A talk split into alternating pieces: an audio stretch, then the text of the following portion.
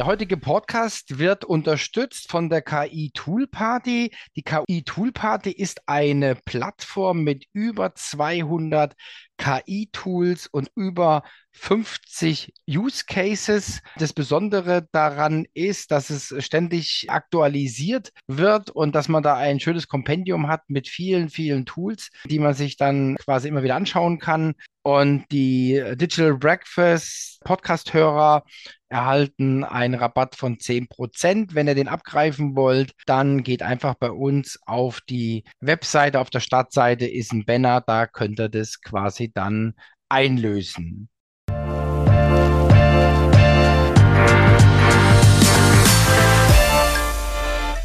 Ja, hallo, einen wunderschönen guten Tag, guten Morgen, guten Nacht. Ich weiß ja wie immer nicht, wann ihr diesen Podcast anhört. Ich darf auch recht herzlich begrüßen zu einer weiteren Episode des Digital Breakfast Podcasts. Und heute muss ich sagen, boah, ich bin total geflasht, ja, weil heute habe ich jemanden zu Gast, den ich wirklich schon seit Jahren stalke. Warum stalke ich ihn? Ihr wisst ja, ich bin auch in der Wissenschaft unterwegs und in der Wissenschaft ist es in meinen Augen gerade so, dass sich die Welt so ein bisschen teilt. Ja, es gibt so die klassischen Wissenschaftler und dann gibt es die, die sich auch der neuen Welt, den neuen Methoden, den neuen Möglichkeiten annehmen und zwischen den zwei Welten polarisiert. Das weiß keiner besser als ich und er ist auf der einen Seite, ja, also er macht, ich sag's mal, geilen Scheiß, hat auch ein Buch veröffentlicht, K I in Sales, Marketing und Service. Für mich ein Meilenstein, wirklich ein Meilenstein, weil da so viele geile Use Cases drin sind, wo viele Kollegen mal lesen sollten, ja, also gerade im Bereich Marketing, Vertrieb.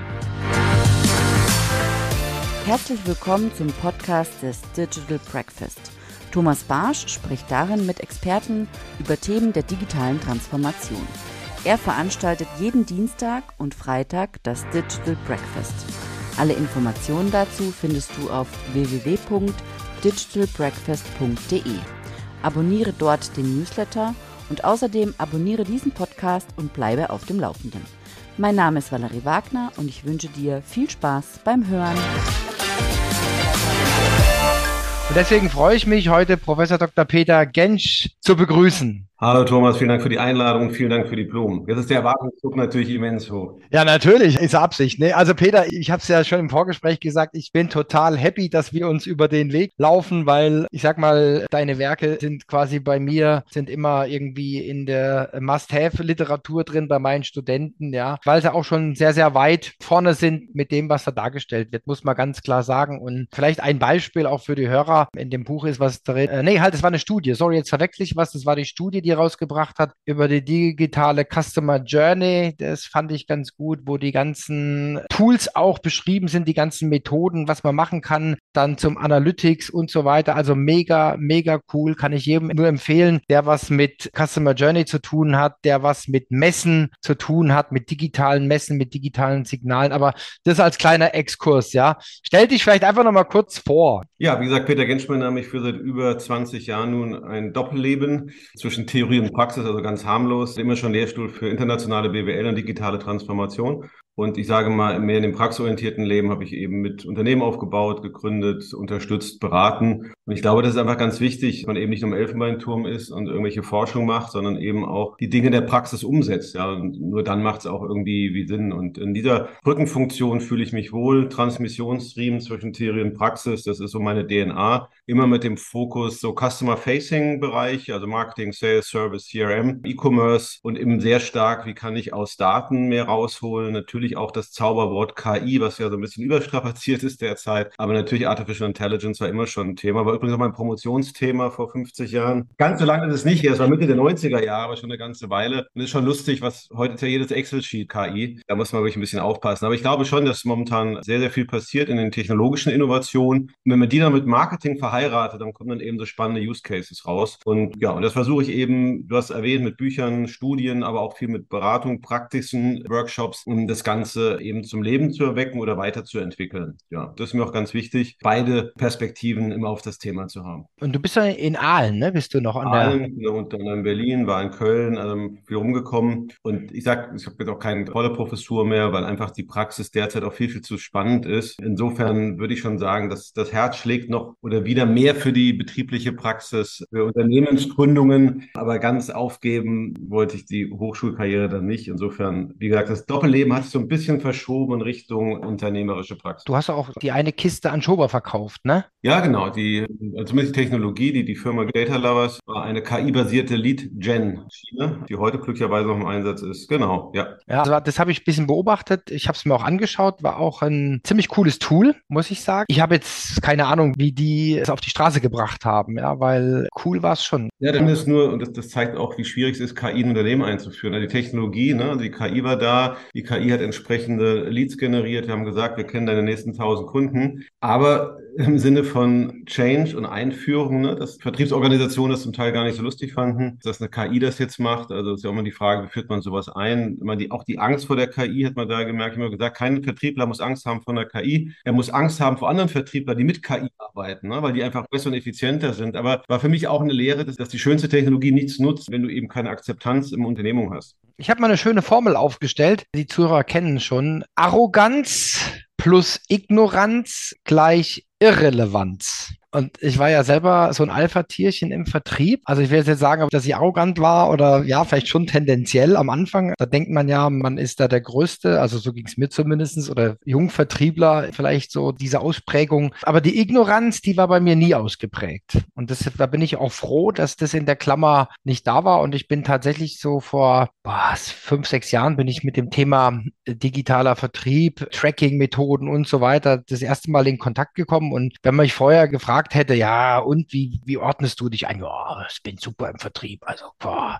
ja, bin schon ganz weit vorne, ja. Wenn ich das jetzt aus meiner heutigen Sicht sehen würde, also zurückschauend, würde ich sagen, damals war ich Kreisklasse und jetzt glaube ich schon Tendenz Richtung Champions League, weil ich halt viele Tools kenne, viele Methoden, da auch immer up to date bin, aber das ist einfach so diese unglaubliche Gap, wenn einem da, ich sag jetzt mal, Mindset, Skillset, Toolset fehlt, ja, diese drei Dinge, dann hat man heute reell gar keine Chance mehr, ja, Punkt. Genau, du hast ja jetzt doch was Neues im Gepäck, da habe ich auch schon ein bisschen was von dir gelesen, aber frage mich jetzt nicht mehr wo, aber das hat mich schon auch irgendwie empfangen. Conversational Marketing, was verstehst du da drunter? Naja, ehrlich gesagt, das ist erstmal wieder ein grausames Buzzword, ne? Conversational Business, Conversational Commerce, Conversational Marketing. Das Spannende, die Grundidee ist eigentlich uralt, denn Konversationen waren immer schon wichtig im Business, im Marketing, ne? Du bist, wenn du sagst, guter Vertriebler äh, jahrelang, dann wirst du sagen, Gespräche sind immer das Wichtigste, um Menschen für dich zu gewinnen. Oder die gute Tante Emma, ne, die immer im Laden sehr gute Konversationen geführt hat. Der Punkt ist nur so, dass eine Tante Emma so bedingt skaliert, ja? Also diese Experience, die eine Tante Emma liefert, kann ich eben vielleicht nicht mit Millionen von Kunden machen.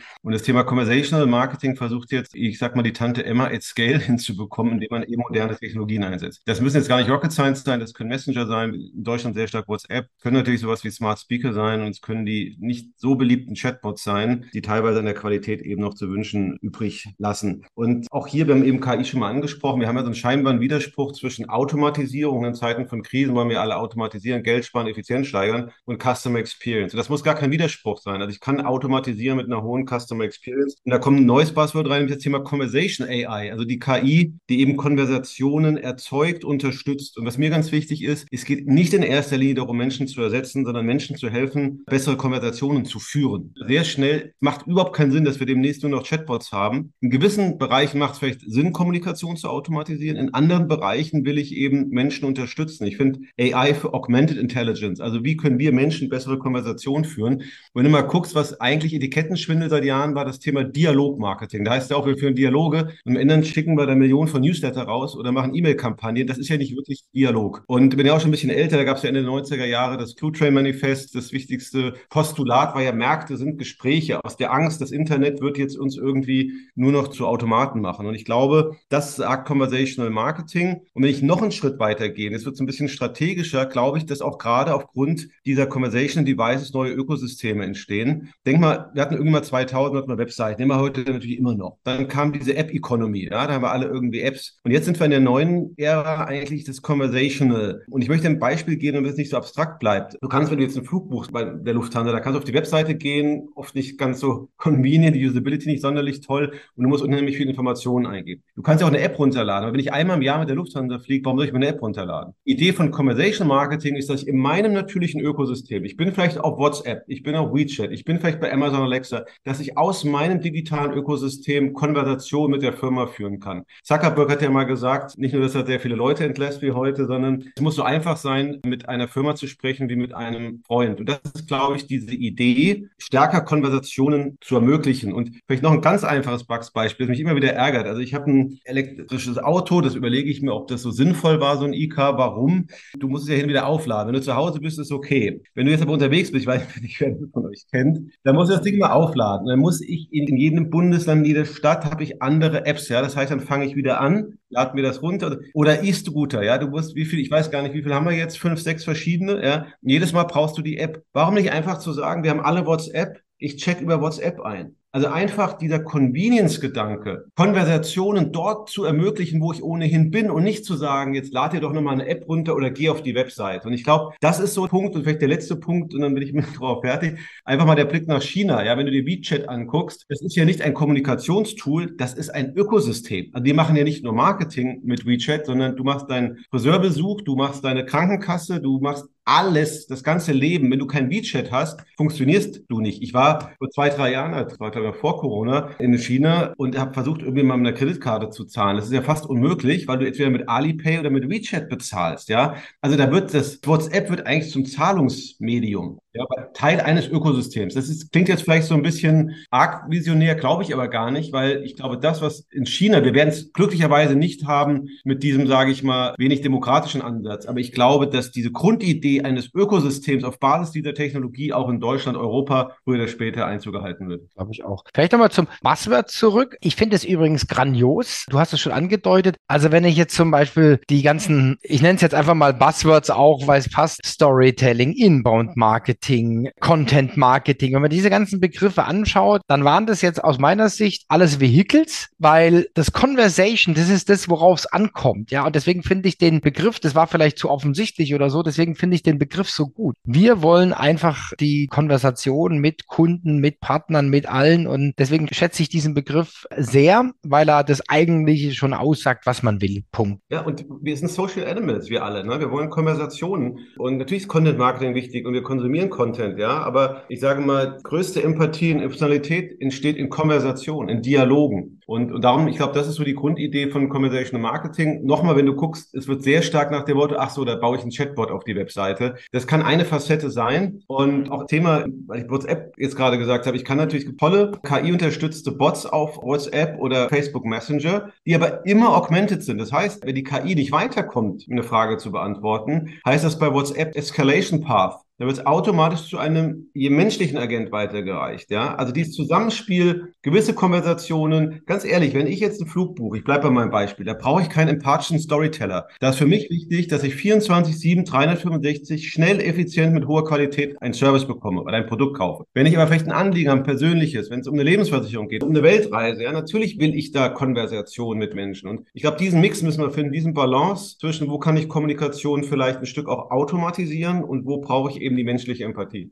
Also wenn wir jetzt ganz am Anfang, ich habe es erwähnt, wenn man jetzt so eine Customer Journey sich anschaut, gibt es ja halt an verschiedenen Stellen einen verschiedenen Einsatz von dieser Konversation, ja, also WhatsApp vielleicht durchgehend, dann vielleicht sofort die Person und ich glaube, das wird die Kunst sein, das dann so zu modellieren, dass es wirklich passt und dass es für den Gegenüber dann auch als selbstverständlich erscheint, dass jetzt kommt dann die Maschine, der hat sein Anliegen erledigt und dann kommt der Mensch, also ich denke jetzt zum Beispiel mal, das ist ja nichts anderes wie jetzt, wenn man Amazon sieht und ich habe das dann öfter mit meinen Studenten auch, dann diskutiert man über Verweildauer auf der Webseite und dann hat ein Cleverer hat dann gesagt, naja, aber ich bin aber nur fünfundvierzig Sekunden auf Amazon. Da sage ich, ja, oh, was hast du gemacht? Ja, ich habe bestellt. Das sage ich, ja gut, aber dann ist das Ziel erreicht. Ja, dann ist die Bestellung ja mehr wert wie die fünfundvierzig Sekunden. Die Verweildauer ist ja dann eher was für die, die in der Anmahnung sind. Ja, also da muss man es auch immer im Kontext sehen. Ja, und so sehe ich es auch mit der ganzen Konversation. Meiner Meinung nach sind wir da in Deutschland total hinterher. Also wenn man sieht, was jetzt wirklich, ich will nicht immer die Amis ranziehen, aber Amis und Chinesen, wie die da unterwegs sind, da denken wir, wir sind im Science-Fiction-Film, ja.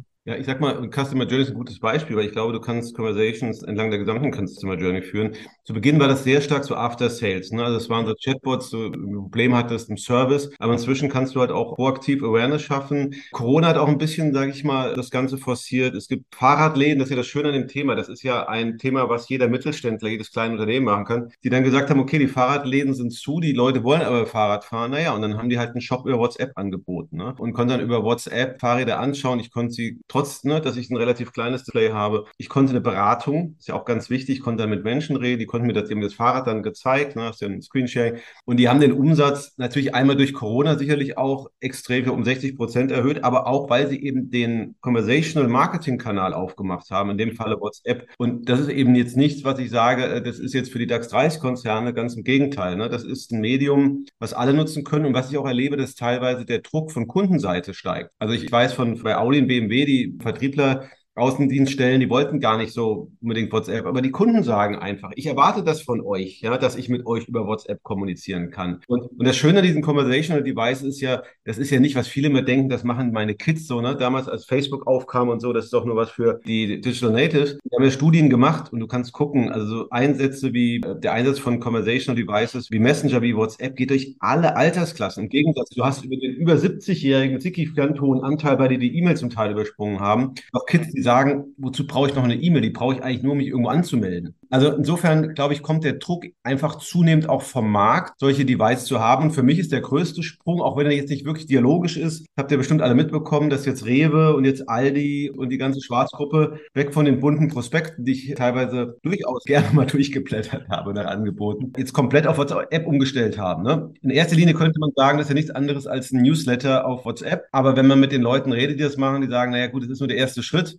Wir werden dann natürlich auch Konversationen anbieten. Wir werden auch genau gucken, welche Angebote werden angenommen, nicht. Wir werden das personalisiert machen, im Gegensatz zu dem Prospekt, der verteilt wird. Aber weißt du, wenn, wenn solche Organisationen ihre Kommunikation auf WhatsApp umstellen, und ich würde jetzt sagen, dass der typische Aldi-Kunde oder Penny-Markt und Rewe-Markt jetzt nicht unbedingt immer nur Digital Native ist, dann zeigt das eigentlich auch schon, wie sehr man auf dieses neue Medium Conversational setzt. Ja, absolut. Würde ich sofort unterstreichen, ja. Ich sage jetzt mal auch, selbst bei den Marketingköpfen, ja, da ist, muss ich mir wieder feststellen, da ist dieses WhatsApp, ah, WhatsApp, äh, Datenschutz, um Gottes Willen. Dann, äh, nee, das machen wir lieber nicht. Unser Rechtsanwalt hat gesagt, wir dürfen das nicht machen, das ist nicht D S V G O-konform und so weiter, ja. Und dann gibt man sich damit zufrieden. Und das ist mir halt immer zu einfach. Ich, ich weiß, habe es, glaube ich, auch schon mal hier gesagt im Podcast, mir ist es, Risikovermeidung ist natürlich das Einfachste für einen Anwalt, ja. Aber eine Risikoeinschätzung, ja, was kann passieren? Oder dann zu sagen, wie kann es denn gehen? Das ist ja die spannende Frage. Also, wenn es so nicht geht, wie geht's denn denn dann? Ja, aber ich kann ja nicht auf mein Geschäft verzichten, weil der Anwalt sagt, äh, das geht nicht. Ja, dann kann ich den Laden zumachen. Ja.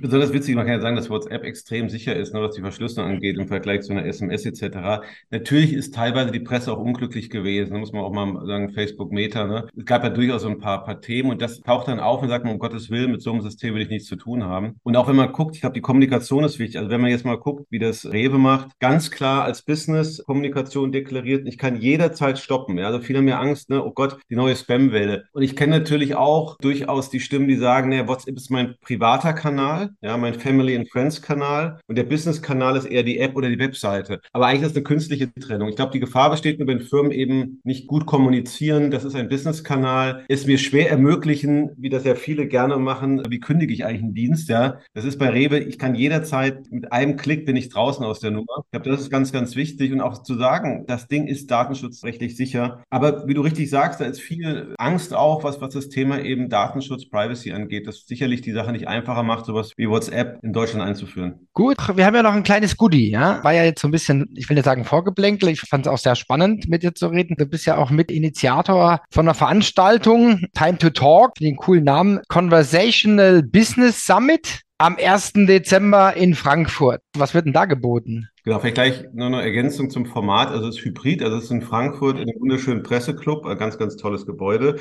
Aber es ist zusätzlich auch ein Livestream mit vielen gesprochen, die sagen, es ist immer noch schwierig zu reisen und Krisensituationen. Also haben wir uns entschieden, das wieder hybrid zu machen. Meine Idee war, ich finde das Thema so spannend, Conversational Marketing, Business, und es wird zu wenig gemacht. Und ich dachte, naja gut, dann lass uns doch mal eine Veranstaltung machen, ein bisschen aufzurütteln, ja, zu motivieren, zu überzeugen. Das haben wir letztes Jahr das erste Mal gemacht. Ich denke, mit großem Erfolg. Und haben wir gesagt, das machen wir dieses Jahr wieder. Und ähm, glaube, haben spannende Firmen. Also ich habe den Rewe-Case eben angesprochen, Aldi, die werden auch da sein und das vorstellen.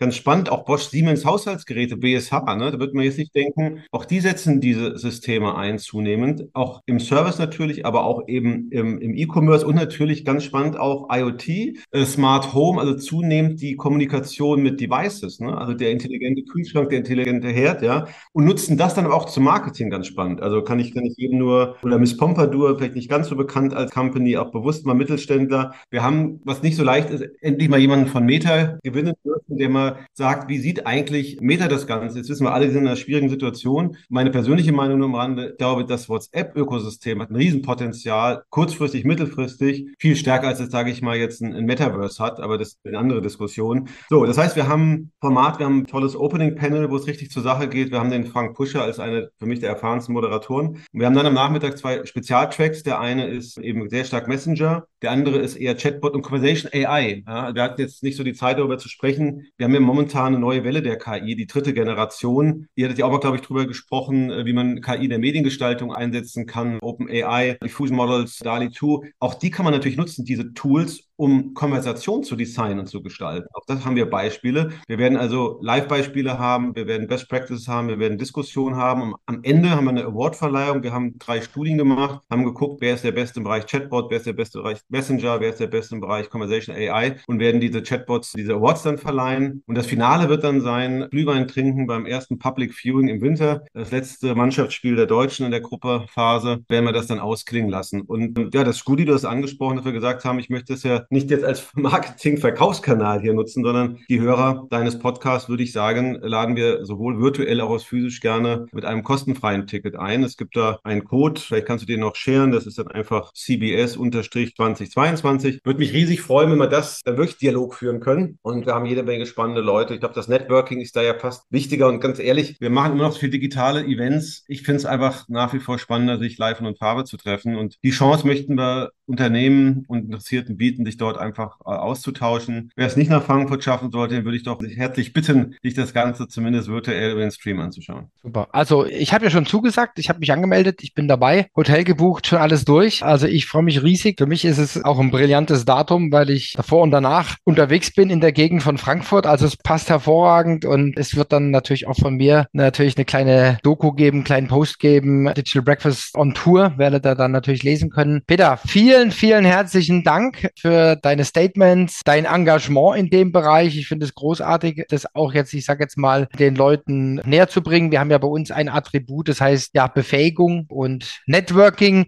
und Inspiration. Und ich glaube, heute und bei der Veranstaltung werden wir allen drei Attributen gerecht. Vielen, vielen herzlichen Dank, dass du da warst. Ich wünsche dir eine gute Zeit und wir sehen uns in Frankfurt. Tschüss. Danke dir. Bis dann. Ciao.